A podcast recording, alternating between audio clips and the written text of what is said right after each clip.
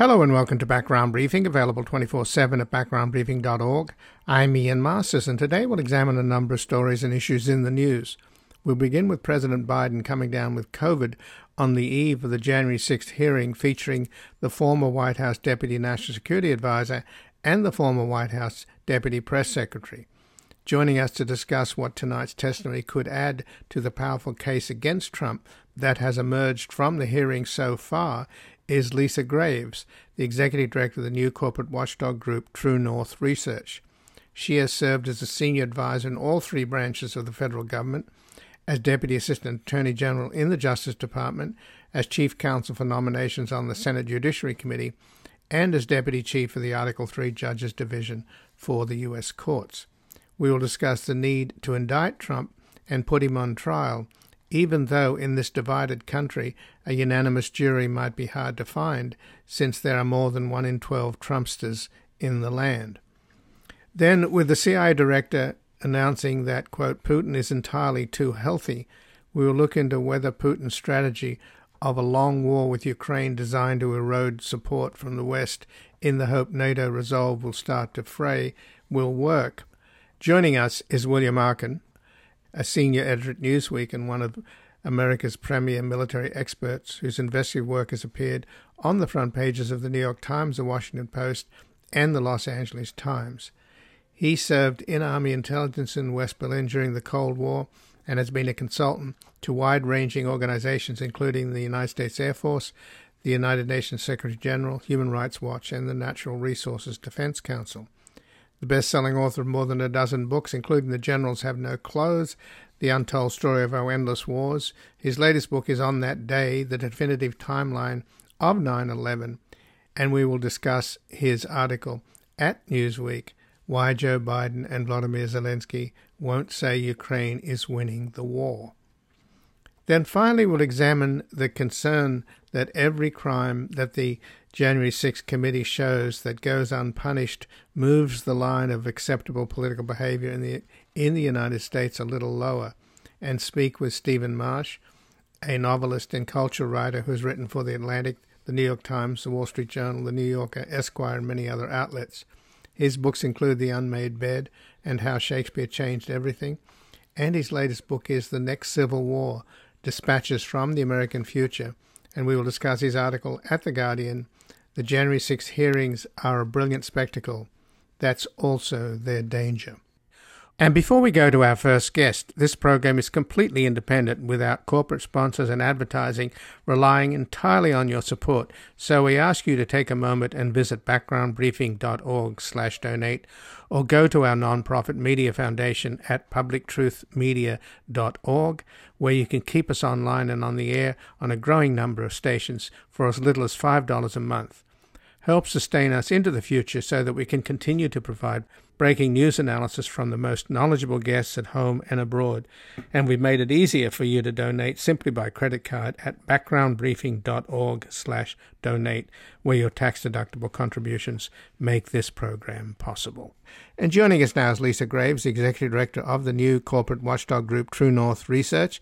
She has served as a senior advisor in all three branches of the federal government, as Deputy Assistant Attorney General in the Justice Department, as Chief Counsel for Nominations on the Senate Judiciary Committee, and as a Deputy Chief of the Article three Judges Division for the U S Courts. Welcome to Background Briefing, Lisa Graves. Thank you so much, Ian. Thanks for having me. Well, thanks for joining us. And uh, we're learning, of course, today that President Biden has tested positive for COVID. Apparently, he has some kind of a dose of it. It may be relatively mild, but given his age, of course, people are concerned. But obviously, everybody that I know, I'm sure everybody that you know, will be tuning in tonight for the uh, January sixth hearing that begins at eight p.m. Eastern, five p.m. Pacific, which is when we go to air. So I wanted to talk to you about it since you served in the Justice Department. It seems to me that you couldn't make up some of this stuff that we've learned so far, in particular the attempt to kidnap the vice president by the Secret Service. And they clearly, Tony Ornato, and he's, and he, and by the way, James Murray, who was the head of the Secret Service, was chosen by Tony Ornato. Mm. Trump offered him the job. Mm. Uh, and Ornato was a total Trumpster, so he chose another total Trumpster in Murray. So it's very likely that these two colluded to d- destroy the evidence, but it looks as if they were instructing the Secret Service to simply kidnap the vice president from the garage of the Capitol to get him out of the way so that he wouldn't be able to certify the uh, election. I mean, you couldn't make that up, Lisa. No, I was thinking uh, uh, before you called, Ian, that uh, truth is stranger than fiction. Uh, you just can't imagine a th- scenario with this uh, sort of thuggish, thuggish behavior that we are hearing about. And, you know, I, I was certainly suspicious, as I'm sure you were and others were, in hearing the reports that day that that Mike Pence refused to get into the car to take him away from the Capitol facility, and he insisted on staying and refused to get in that vehicle, um, which was suspicious at the time and certainly apparently warranted, um, that there was uh, an effort to try to keep him from performing his constitutional duties that was seemingly at the behest of these Trump agents. And I think what's also just terribly disturbing is this idea that any president would be able to determine um, who is um, who is serving in the Secret Service around him, that that someone, that a president would politicize uh, that role, that protective role that way, and choose people who seemingly uh, uh, put their loyalty to him perhaps above all else. Right, but Lisa, we learned that from James Comey, from his testimony years ago, where he said that Trump basically, you know, had a private dinner with him and said, I demand total loyalty. And it made you, obviously made Comey uncomfortable because he yeah, was a Boy Scout. You're right. I, but, shouldn't be, I shouldn't be shocked. I shouldn't be shocked. And yet somehow it is bracing to think of the Secret Service agents um, or some of the Secret Service agents to be his loyalists versus actually loyal to the Constitution and to the offices that they are intended to protect versus the, you know, political animal in that office.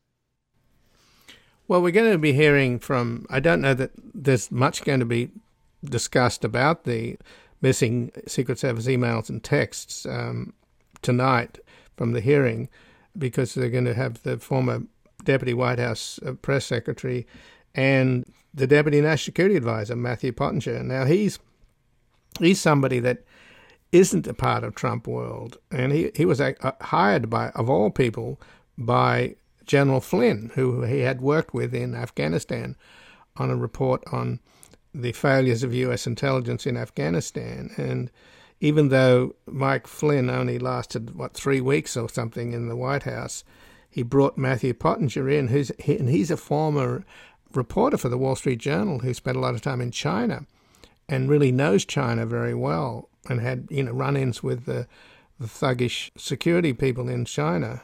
So he's a very credible guy, and he was a guy that forced Trump to get real about what was happening with COVID, because Trump was listening to Xi Jinping's blandishments, and Pottinger had other other connections in China who were able to say that this thing was really serious when Trump was saying it was no big deal. So we could actually get some interesting observations from him. What do you think? Well, that's right. It will be interesting to hear what he has to say about what he saw and what he heard. Um, and also, as you point out, Ian, this issue of the destruction of evidence in the immediate aftermath of what was obviously, uh, I think to anyone who was watching it, a crime unfolding.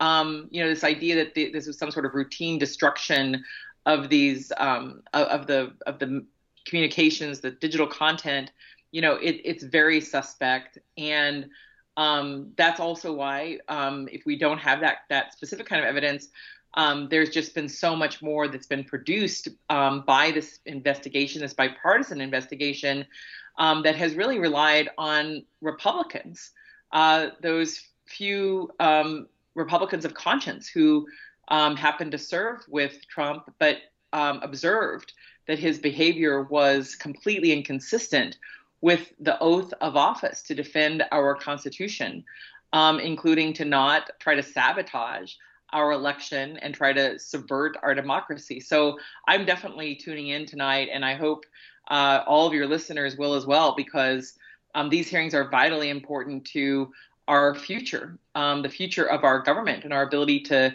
have self-government versus um, this uh, sort of authoritarian um, takeover of our country by uh, by Trump and his stooges. Well, we'll post today's program earlier at background briefing dot org so that people can hear it before they tune in to the hearings tonight. And again, I'm speaking with Lisa Graves, who's Executive Director of the new corporate watchdog group, True North Research. She has served as a senior advisor in all three branches of the federal government, as Deputy Assistant Attorney General in the Justice Department, as Chief Counsel for Nominations on the Senate Judiciary Committee, and as Deputy Chief of the Article three Judges Division for the U S Courts. So the whole p- point and purpose of these hearings is to get the Justice Department to look at the, what they've produced. They made a very good case, albeit on television. So at the end of the day, Lisa, doesn't this come down to the simple fact that the Justice Department has got to indict Trump, and they've got to put him on trial, and frankly, they got to put him in jail? In my opinion, I agree with that completely. We cannot have this sort of behavior, uh, this criminal, these sort of criminal acts that have been fully outlined by the evidence in this, in this, in these hearings, ignored. Um, it's absolutely vital that Trump be held accountable criminally, um, that those around him who aided him and abetted his conspiracy be held criminally liable, um, and that, uh, tr- in fact, Trump's ongoing efforts to subvert our democracy, uh, his pressure to um, state legislatures to overturn the results of the election, that that his actions be condemned, and uh, condemned by a court of law, condemned by our Justice Department.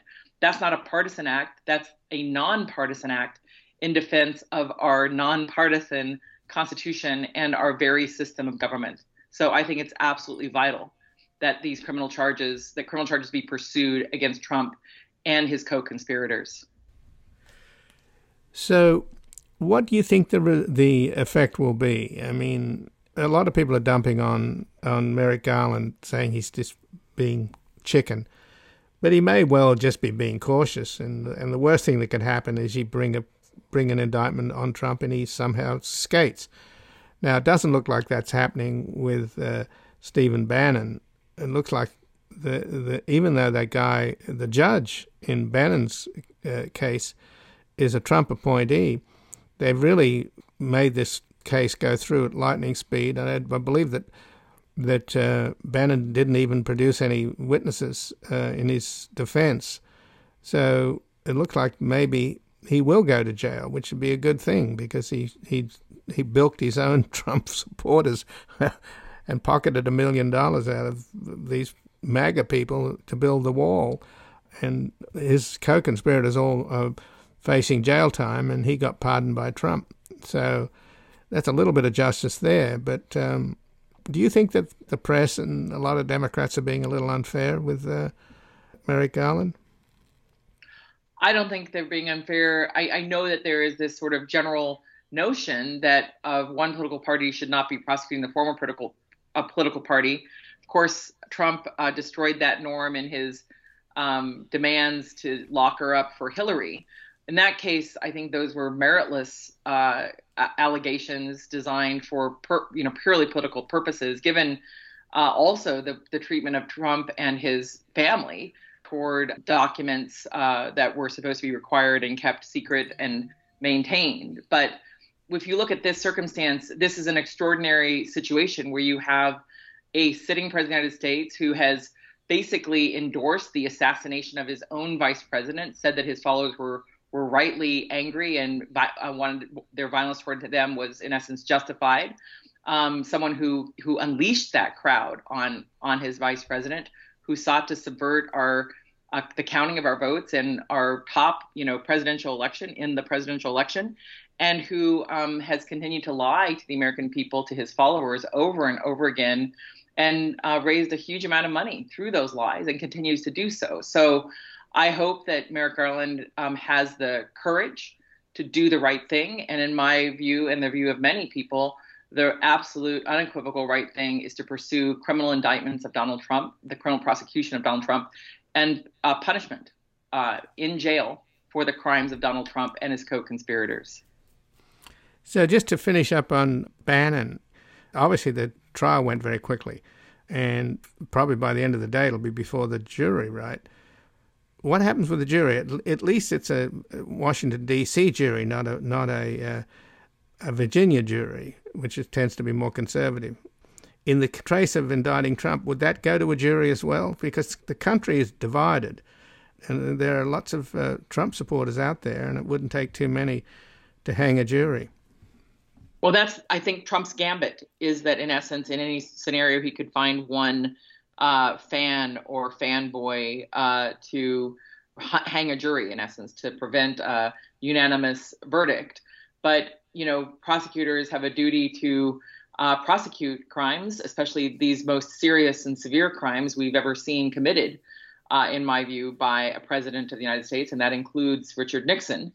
And so there is always the chance that some juror could hold out and refuse to convict him, which is why I'm sure those who are examining the evidence are looking for the, you know, strongest case among the many potential criminal charges that could be filed.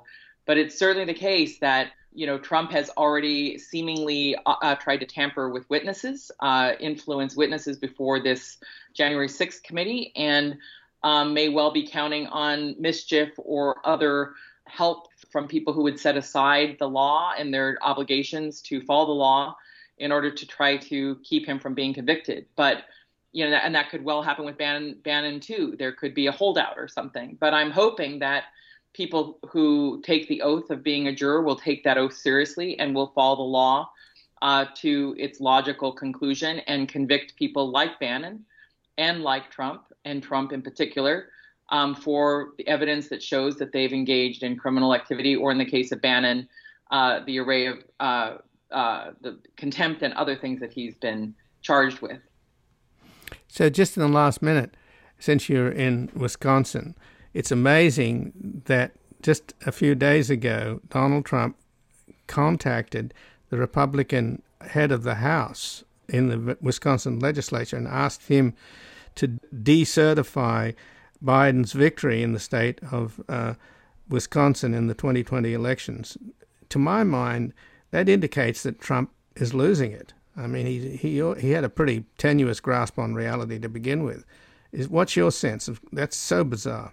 Well, you know, I'm not a fan of Robin Voss, the uh, representative in the assembly here that you mentioned, this popcorn salesman guy who's who's been uh, done a, a lot of damage to the state of Wisconsin. But apparently there's a line that he too won't cross, just like the former uh, or the leader of uh, the uh, Arizona Senate, who um, was just um, uh, chastised by his own party for daring to testify truthfully to the January sixth committee. So I'm heartened by the fact that there are some things that even Robin Voss won't do uh, uh, in terms of putting his party ahead of his country and ahead of his state.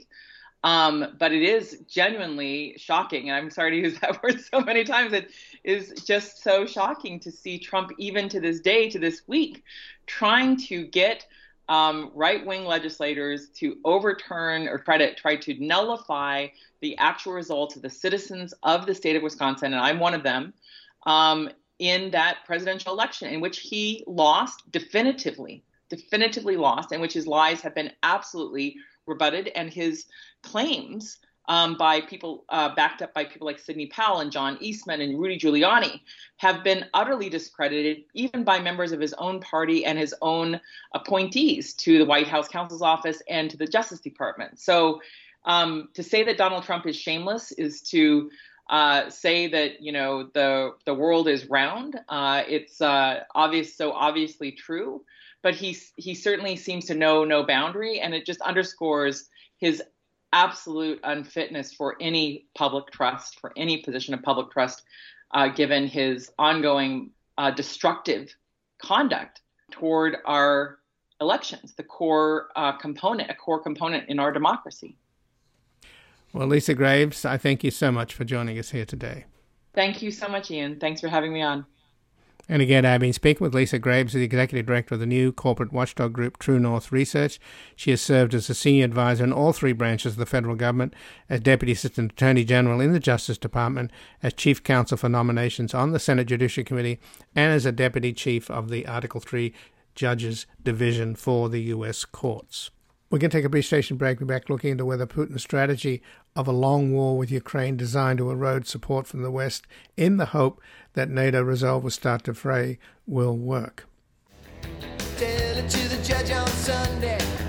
Tell it to him, leave me alone. Tell it to the judge on Sunday. You can call him at home. Better get out of my side, boys. Tell you I'm a busy man.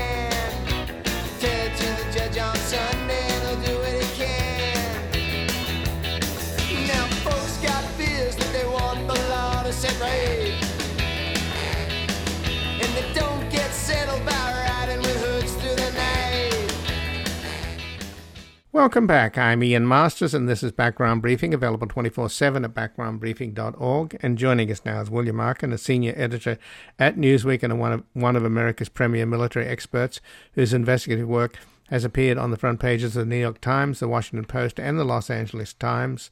He was served in Army intelligence in West Berlin during the Cold War and has been a consultant to a wide-ranging organizations, including the United States Air Force, the United Nations Secretary General, Human Rights Watch, and the Natural Resources Defense Council. He's the best-selling author of more than a dozen books, including The Generals Have No Clothes, The Untold Story of Our Endless Wars, and his latest book is On That Day, The Definitive, Definitive Timeline of nine eleven. And he has an article at Newsweek, Why Joe Biden and Volodymyr Zelensky Won't Say Ukraine Is Winning the War. Welcome to Background Briefing, William Arkin. Thanks for having me on again, Ian. Well, thanks, Bill. And I just wanted to do an update with you. I just spoke the other day to uh, George Beebe, the former chief analyst at the C I A on Russia. Uh, he seemed to think that Putin's strategy was to drag the war out for a year or two and break the resolve of the NATO nations, particularly Germany, after freezing during the winter without Russian gas, et cetera. That, is that the strategy you think that's going on here? Well, there's a large geopolitical picture, Ian, and I know that most people think that uh, Putin is seeking this sort of prolonged war and that the resolve of Europe will decline. And if Putin is successful in his endeavor of uh, lengthening the war, making it drag on for a year or more, uh, then certainly the resolve of the West will be challenged. But it doesn't really match with the facts on the ground. And when you look at the facts on the ground, Ukraine is uh, winning. Russia is losing, not just by not winning, but losing in really significant ways. And uh, to me, uh, we're we're at an inflection point where I'm guessing that over the next month or so, unless Russia is able to uh, restart its offensive in a meaningful way, uh, we're going to continue to see the sort of stagnant front lines and uh, Ukraine, rather than Russia, uh, beginning to take more and more territory back from the invaders. So the last time we spoke, you had an article in Newsweek on Putin's health and a cancer operation that he had in April. Uh, today, the C I A director said Putin is, in, is entirely too healthy. So what do you make of that? Well, I, I know that the U S government is working very hard to suppress stories regarding Putin's health. I think they believe at this point that it's a bit of wishful thinking that uh, might lull people into believing that they can just wait for Putin to die and the war will be over. So it is part of a kind of propaganda war in order to uh, preserve Western resolve. And, uh, you know, Americans hardly pay attention to the Ukraine war anymore. And when they hear about it, they hear that Russia is winning. So I think that the C I A director was trying to uh, kind of create a little bit of a information corrective.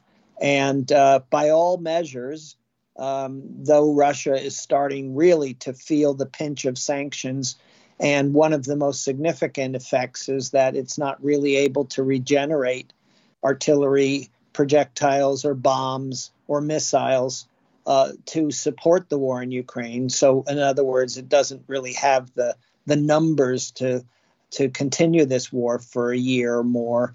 And that's kind of a hidden element of sanctions. I mean, they're not having any impact on the Russian elite, but they're definitely having an industrial impact uh, further down the pipeline. So what they're shooting something like twenty-five thousand artillery shells a day, is that right? So uh, right now in the war, uh, let's paint the picture. Uh, we're talking about uh, a front that runs about fifteen hundred miles, twenty-five hundred kilometers, and that's the distance from Los Angeles to Saint Louis. So this is a, a, a very large geographic war. Now, on top of that, you have Russian forces spread out not only along this entire front, uh, but there really is only fighting in about a dozen areas. Uh, these are the a dozen or so uh, areas where the Russians are trying to make uh, uh, advances or where the Ukrainians are fighting counteroffensives. So along this entire fifteen hundred mile front, the Russians are shooting about twenty-four thousand projectiles a day. Now, it, it's a huge number, and it, and it's it, it it's uh, it's one that's bracing, but It has it has to be thought of in the context of of this entire front. So, you know, if if if you lay it out linearly, then it's ten projectiles per kilometer per day, and obviously it's not that at all. It's twenty-four thousand into maybe a dozen areas. So in those dozen areas, the the fighting is fierce, and the artillery battle between the two sides Uh, is highly destructive. And how destructive? Well, one another thing that uh, William Burns, the C I A director, said was that the C I A currently estimates that about fifteen thousand Russian soldiers have died, forty-five thousand have been injured. That sixty thousand number, by the way, Ian, is one third of the starting troops of the war, or one half of those who are on the front lines. And the Brits have recently said that that the Russians have lost about thirty percent of their combat effectiveness since the start of the war. So this is not a good picture for Russia. And it doesn't have the reserves, it doesn't have the equipment, it doesn't have the logistics to be able to regenerate their forces on the front. People have been stuck there since the beginning of February, and there's been little respite for the frontline units that have been fighting. At the same time, Ukraine is starting to receive, you know, enormous uh, stockpiles of, of both guns, armored vehicles, and ammunition from the West. And, uh, you know, we fa- we focused a lot of attention on the HIMARS. This is the U S uh, multiple rocket launcher that's relatively long range. And that and there are a dozen now on the ground in Ukraine, and they are certainly having an effect. It seems to be a very effective weapon in, in, in shooting at Russian ammunition stockpiles, which, of course, if you can deplete those, then the soldiers at the front just don't have anything left to fire. Um, and on top of that, there are probably artillery guns and projectiles coming in from, oh, I don't know, twenty countries or so. And they're all of a standard NATO Western size. So every one of those guns can pretty much shoot all of the projectiles that are being supplied to Ukraine at the same time. And that pipeline of regenerating weapons and uh, arms, heavy weapons to Ukraine, that, that pipeline is just beginning to uh, open and just beginning to have its effect. And because Russia has run out of long-range missiles, because it has shortages of bombs, because it has shortages, it's showing shortages on the front lines, Um, they, they don't really have even an effective means of stopping the flow of Western weapons into Ukraine. And so everything on the ground points to the fact that Russia can barely sustain the war at the level that it's uh, fighting now. And though you hear picture, you hear an image of Russia is taking over this city and that city and moving into Severodonetsk and then moving into Lysychansk and moving on, now threatening Bakhmut and, and Kramatorsk and other places. The truth of the matter is that uh, at the peak, uh, Russia probably had control of about uh, thirty-five hundred or so, uh, no, let, more like twenty-five hundred or so um, towns and villages. And uh, since that peak, uh, Ukraine has liberated about a thousand of them. So, so the numbers, even in terms of like control of territory in Ukraine, are now shifting in Ukraine's favor. And again, I'm speaking with William Arkin, a senior editor at Newsweek and one of America's premier military experts, whose investigative work has appeared on the front pages of the New York Times, the Washington Post, and the Los Angeles Times. He served in Army intelligence in West Berlin during the Cold War and has been a consultant to wide-ranging organizations, including the United States Air Force, the United Nations Secretary General, Human Rights Watch, and the Natural Resources Defense Council. He's also the best-selling author of more than a dozen books, including The Generals Have No Clothes, The Untold Story of Our Endless Wars, and his latest book is On That Day, The Definitive Timeline of nine eleven, and he has an article at Newsweek, Why Joe Biden and Volodymyr Zelensky Won't Say Ukraine Is Winning the War. So I also understand that the um, because there's a shortage of uh, manpower and Putin doesn't want to do a general mobilization, he's sort of bribing these kids from the hinterlands, from Siberia, and, and he doesn't want to try and recruit the Russians from uh, the big cities like Saint Petersburg and Moscow, because they're apparently not, they don't want to be cannon fodder, they're, they're better informed. Uh, so he, he's relying heavily on the mercenaries like the, the Wagner group and the Chechens as well. So that's what you, you hear, but but your piece at Newsweek that I cited in the intro suggests that both Biden and Zelensky don't want to say how well the Ukrainians are doing on the battlefield because they want to keep the concern going in the West that Ukraine needs more and more um, arms and ammunition. So they want to keep that flowing. Is that a summary of what you wrote? Well, nobody has an interest at this point in, I, I guess I would be blunt and say, telling the truth about what's going on in Ukraine.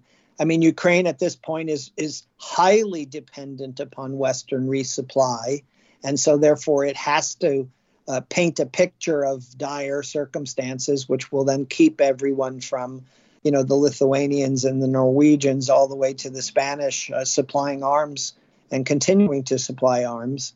Uh, so there is that Ukrainian interest in uh, painting a dire picture and speaking of war crimes and uh, and Russian successes. And then on the U S side, I mean, there, there's no evidence at this point that the American people are very engaged in the Ukraine war anymore. Uh, we've now, you know, we're now back to Johnny Depp. And um, the the truth of the matter is that I, that that I think for the Biden administration, you know, I don't think they want to go into the November elections with war on on the top of people's minds. Now, you know, there's so many other issues that are facing America that, you know, war might be the better the better uh, uh, propaganda battle. But but my point more is just that there's no one who really uh, it, it seems to be an objective reporter on on Ukraine, and I include a large swath of the news media in that as well. So we're not getting a clear picture of what's going on on the ground. Uh, you know, we're rarely getting numbers that begins to put the, the war into perspective. Um, and uh, people are very focused on war crimes. I have an article coming out soon about that. And, uh, you know, I, it's it's it's no there's no question that Russia has committed war crimes, but I don't think that it's committed Uh, as many war crimes as people believe in its bombing of Ukraine. I mean, they're happening on the ground by individual soldiers, which is where the accountability starts anyhow. So I, I do believe at this point that there's no one who really wants to crow about the fact that Russia is losing, because to do so is to sort of make this this taut situation a uh, little bit less taut, and that has enormous reverberating consequences.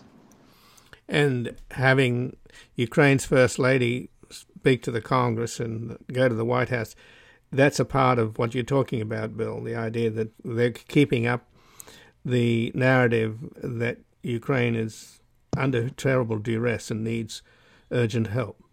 Yep. And basically this week and the last week or so, we've seen a, a new propaganda effort on the part of the Ukrainian government to want to label Russia a terrorist state. And, um, you know, they're fighting a war. Uh, to to to name them a terrorist state seems to me to like a step backwards. Like, you know, they are they are a, um, a an aggressor in an aggressive war.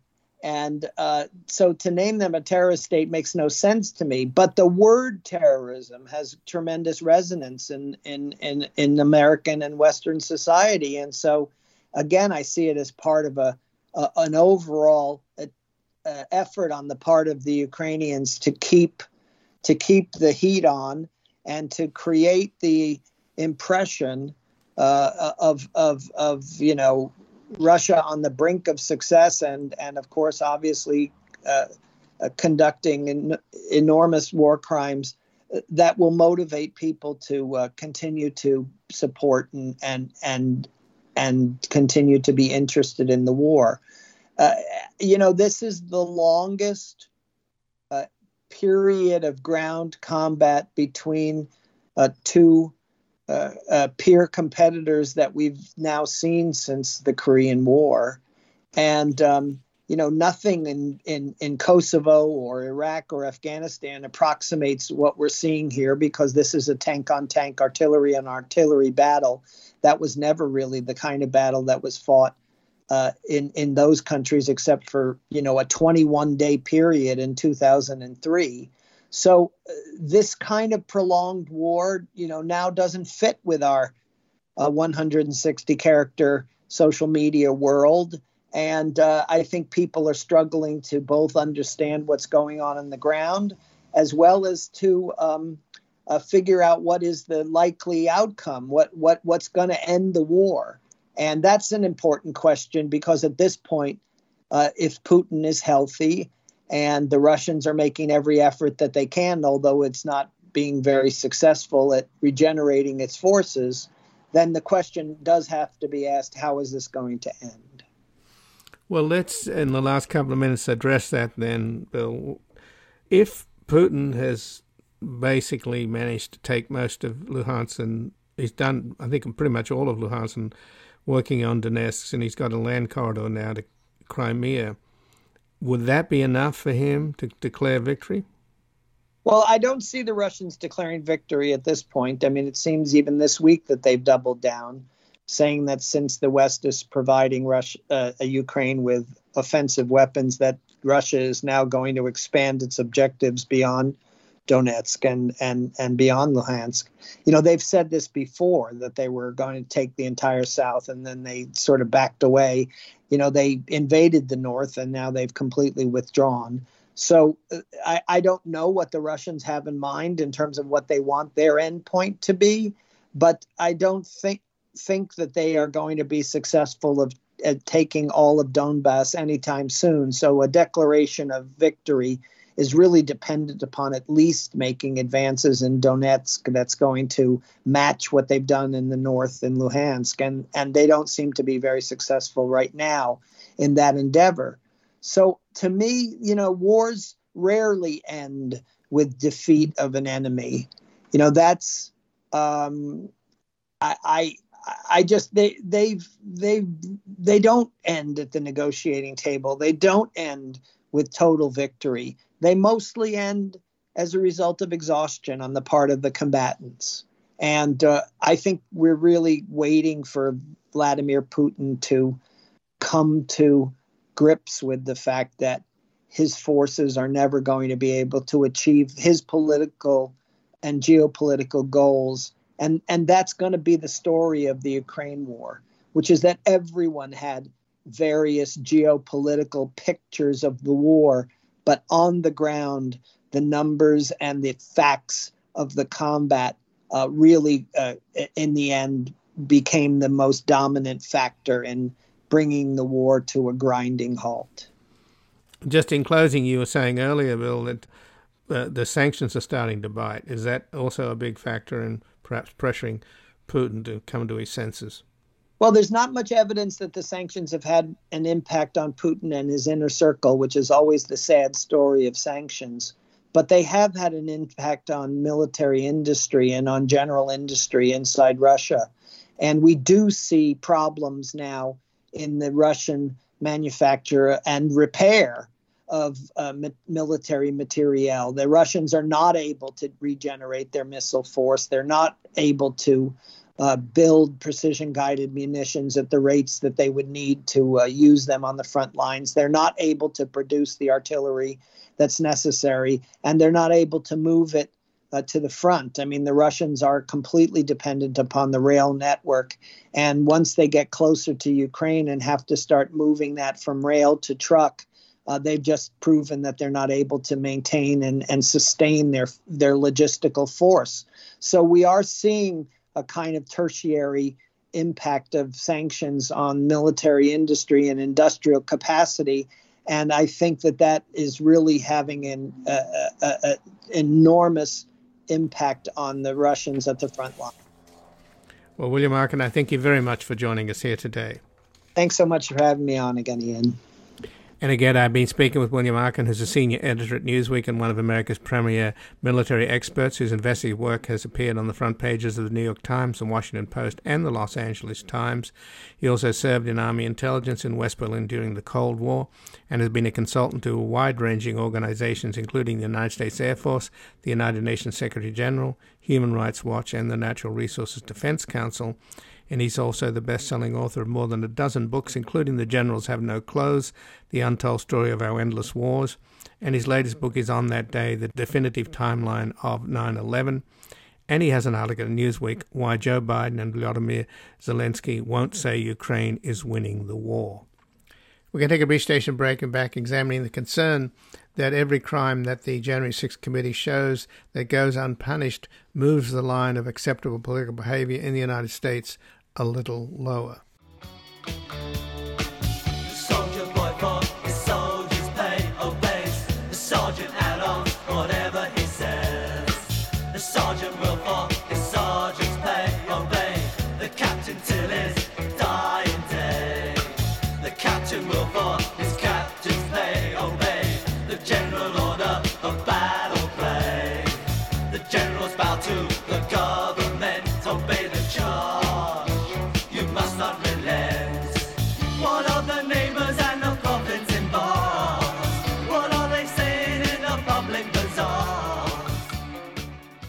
Welcome back. I'm Ian Masters, and this is Background Briefing, available twenty-four seven at background briefing dot org. And joining us now is Stephen Marche, a novelist and culture writer who's written for The Atlantic, The New York Times, The Wall Street Journal, The New Yorker, Esquire, and many other outlets. His books include The Hunger of the Wolf, Raymond and Hannah, The Shining at the Bottom of the Sea, as well as The Unmade Bed and How Shakespeare Changed Everything. And his latest book is The Next Civil War, Dispatches from the American Future. And he has an article at The Guardian, The January sixth Hearings Are a Brilliant Spectacle. That's also their danger. Welcome to Background Briefing, Stephen Marche. Pleasure to be with you, Ian. Well, thanks for joining us, Stephen. And we go to air just at the as the tonight's hearing begins at eight p.m. Eastern, five p.m. Pacific. And mm-hmm. uh, there's a lot of expectation that this will be the kind of blockbuster of the hearings so far, which have been pretty uh, powerful and have garnered a lot of audience. This time around, of course, they're literally in prime time, which means that they've managed to get the major networks, A B C, C B S, and N B C, and I don't know about Fox, but to get them to play it uh, live, which is a big deal. So what's your anticipation for tonight? Oh, I think with these hearings, I've kind of given up anticipations. You know what I mean? Like, it's always more shocking than you think. Like, what what you see is always kind of stunning. I think that's kind of the amazing thing about it. So I, they've done an amazing job of presenting this as television. and keeping us all on our toes, much as you would in a, you know, in a scripted television series. I mean, that sounds craven and it sounds like, um, you know, almost irresponsible, but given the media saturated era that we're in, I think that's actually the key to political communication for them, uh, that they, that it is in fact quite engrossing to watch. So, I, you know, I don't really have any anticipations except to say that it'll probably be shocking. And it will probably be devastating, and it will uh, probably be absolutely incredible to see. So in terms of what's happened, not just with Trump's tenure, but with America itself, from, mm-hmm. you know, social media, et cetera, we're becoming more and more a kind of Kardashian culture. You write that Trump was a reality television president. His term in office turned the United States into a four-year-long episode of The Real Housewives of Washington. And you also say that, uh, in fact, we've been inured with these hearings to what we've witnessed. And while liberals may enjoy the exposure of the grifters and buffoons surrounding the president in his final days, every crime the committee shows that goes unpunished moves the line of acceptable political behavior in the United States a little lower. So that's what you're concerned about, right, Stephen? Mm-hmm. Yeah, yeah. I mean, what I'm worried about is that we, you know, one of the things that the Trump administration revealed was that, spec- first of all, spectacle matters, that the ability to gather attention at scale is the single most important political feature. So, I mean, the January sixth committee has definitely learned that lesson. But I think the other lesson that the Trump uh, administration taught us um, is that the structure of American government, like the, the actual mechanics of it, are incredibly weak and rely on a lot of very vague things like norms and traditions and perceptions and expectations.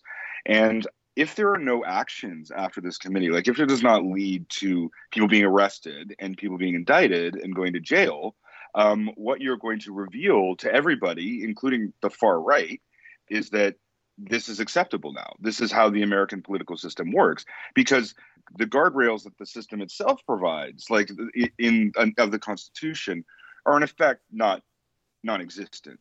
So, you know, what what troubles me most is that we're seeing this kind of exposure of, you know, what can happen when people just decide to defy all tradition and all norms. And if it's allowed to rest, if it's allowed to stay, that will be the norm.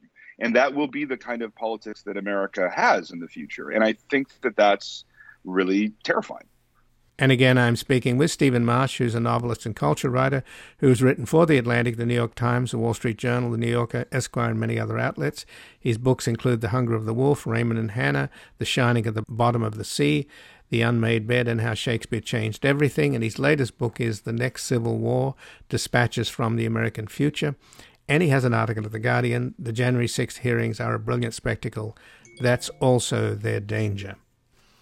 So there is a concern, of course, that America is becoming an idiocracy. I don't know whether you ever saw the movie. Oh, I love uh, that movie. It's a great movie, and unfortunately the, the writer of the movie said, we never thought that we were making a documentary. So, right. I mean, you recall that the the president in this ridiculous, dumbed-down world of America in the future is is this crazy kind of African-American sort of reality T V star. And, and frankly, he reminds me of Herschel Walker, who's running for the United States Senate down there right. in, in Georgia, who's a complete moron. Can't put a sentence together, but he might win. And Tommy Tuberville, who's another moron that Trump chose, is already in the United States Senate. So it's happening, is it not? Well, what's happening is essentially, I mean, this, these are the broadest possible ways of thinking about it, but in a, in a sense, images replacing words, and the capacity to control social media is replacing the capacity to control regular media. And reality television is absolutely at the forefront of that. Um, you know, I think I think Trump is really the, you know, this is a person who became president by playing a president on television. But then it's also, it's not just that. It's that the only thing Trump cared about was the television aspects of his job. Uh, I mean, you know, people called him a fascist, but when fascists came to power, they controlled the political system quite ably, right? Like they they were they took control of institutions through the mechanisms of the law and through force. You know, Trump was totally uninterested in the State Department. He let almost a third of the positions go completely unfilled his entire tenure, right? So he was only really, you know, he was only interested in events as they affected his perception on television. Um, and that that's what that's what we saw during the Trump years, was that kind of rule. Now, I I think, I, you know, I think one word for it is actually a very old one, history, histriocracy, which is rule by actors.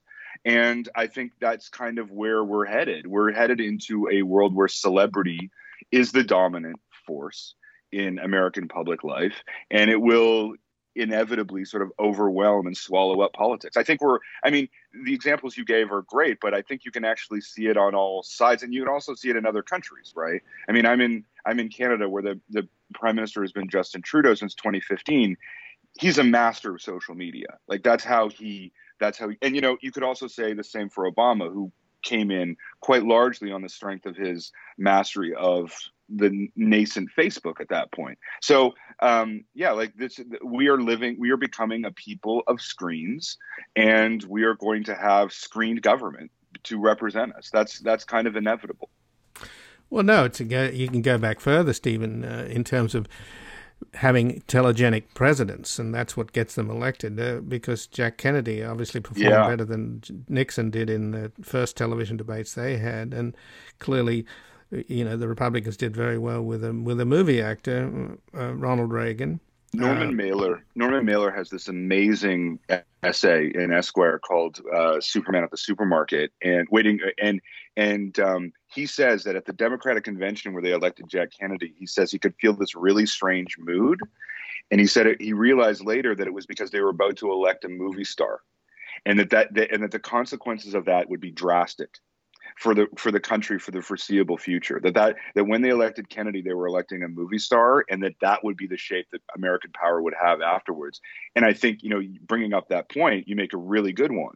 Like, we are living in a point where the visual medium has essentially progressed, and you get you go from Jack Kennedy to Donald Trump in a pretty straight line.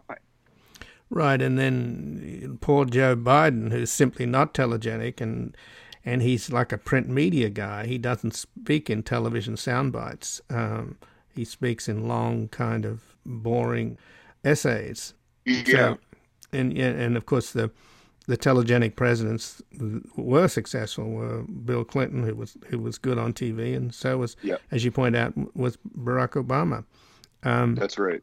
But in terms of this drama that's taking place tonight and has been taking place with the January sixth committee, the one piece of it, and here I'm, of course, I'm talking to you from Los Angeles, which is the right. la, la La Land, where everybody sitting in Starbucks with a laptop is a screenwriter. So there is a an incredible movie in this drama that, if you tried to sell it to Hollywood, they would have thought it was it was over the top, and that is that President Trump had his head of his secret secret service detail, was a real Trumpster, a guy called Tony Ornato. He liked him so much that he made him deputy White House chief of staff while he was still in the Secret Service. He offered Tony Ornato the job of head of the Secret Service, but Ornato said, no, I don't want that job. Why don't you give it to my buddy, uh, James Murray, who's the current head of the Secret Service. They hatched a plot on January the sixth to kidnap the vice president, Mike Pence, and yeah. spirit him off and disappear him so that he couldn't certify Biden's victory, and that would throw it into chaos. Trump could declare a national emergency, and then they, the House would have to vote on, along the lines of the state legislatures, which are twenty-six Republicans and twenty-two Democrats, and thus Trump would make a comeback and become get his second term illegitimately. That was the plot. That was the plan. So these guys disappeared. Right, but they disappeared all of their relevant texts and emails, particularly the the texts and emails to Mike Pence's Secret Service detail, who'd sw- spirited him down away from the mob into the basement of the of the Capitol. They had the limo there waiting to take him, and he wouldn't get into the limo. He said to his Secret Service guys, I trust you guys, but I don't trust the driver.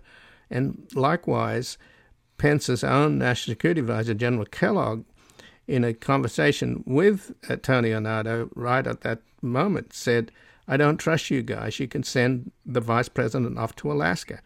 So that's what happened. The details, the evidence, is apparently being denied this committee because Ornato and Murray destroyed all of the uh, texts. I mean, you couldn't make this stuff up. No, you can't. You absolutely can't make it up. I mean, you know, just to add another detail that you also could make up, like James Murray left to go to Snapchat.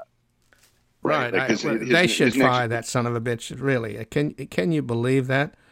Well, I don't know about firing, but like if this is allowed to happen, like now that this has been revealed and this has been what's happened, if this is allowed to happen without consequences, then everyone involved is going to think that this is acceptable, right? That this is actually part of the American political process, because the American political process, as has been shown over the past five years, um, is essentially uh, what people think is happening. Like it, it, there's not actually any rules. Right, like the rules are just like what people think should be done and what people have always done, right? And so if this is now, if this is, and that's why revealing that this happened and then not doing anything is way more dangerous than not revealing it, because because it's a question of the social expectations. Like if this is acceptable for Secret Service agents to be involved in politics at this level, um, you know, that's going to ruin the Secret Service forever.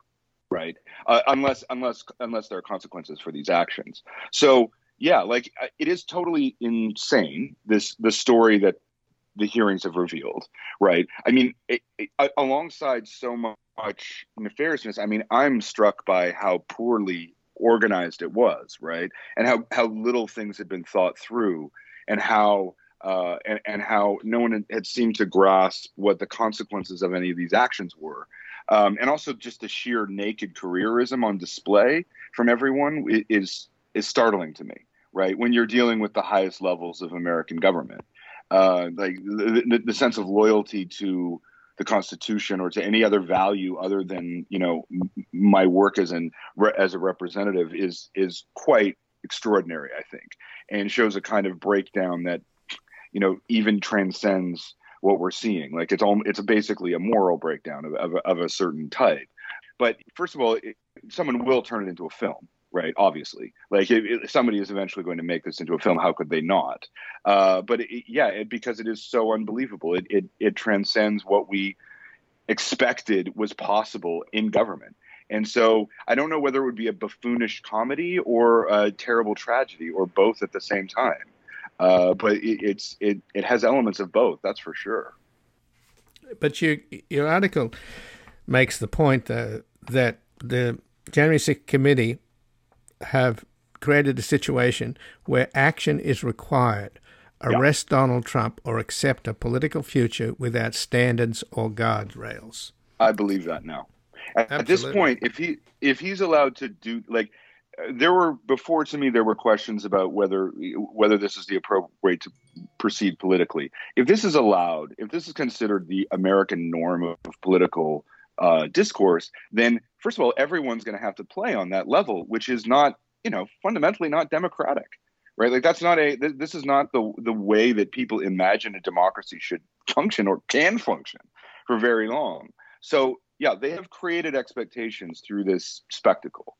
And they have revealed truths through this spectacle, and they absolutely need to act on them, or else it, it, this will be, you know, a, a disaster. This will be this will be one of the this will be one of the worst parts of uh, uh, of this of this collapse. Like this will this will contribute to the collapse of American democracy rather than resist it.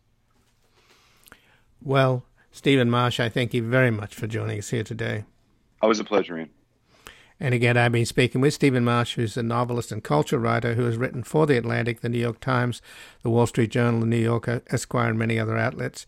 His books include The Hunger of the Wolf, Raymond and Hannah, The Shining at the Bottom of the Sea, The Unmade Bed, and How Shakespeare Changed Everything. And his latest book is The Next Civil War, Dispatches from the American Future. And he has an article at The Guardian, The January sixth hearings are a brilliant spectacle. That's also their danger. This has been Background Briefing. I'm Ian Masters, and I'd like to thank producer Graham Fitzgibbon, and to help us sustain this program into the future and assure it remains free to all, please take a moment to support us by going to background briefing dot org slash donate or public truth media dot org, where you will find our non-profit Public Truth Media Foundation, where your tax-deductible donations, large and small, keep us broadcasting.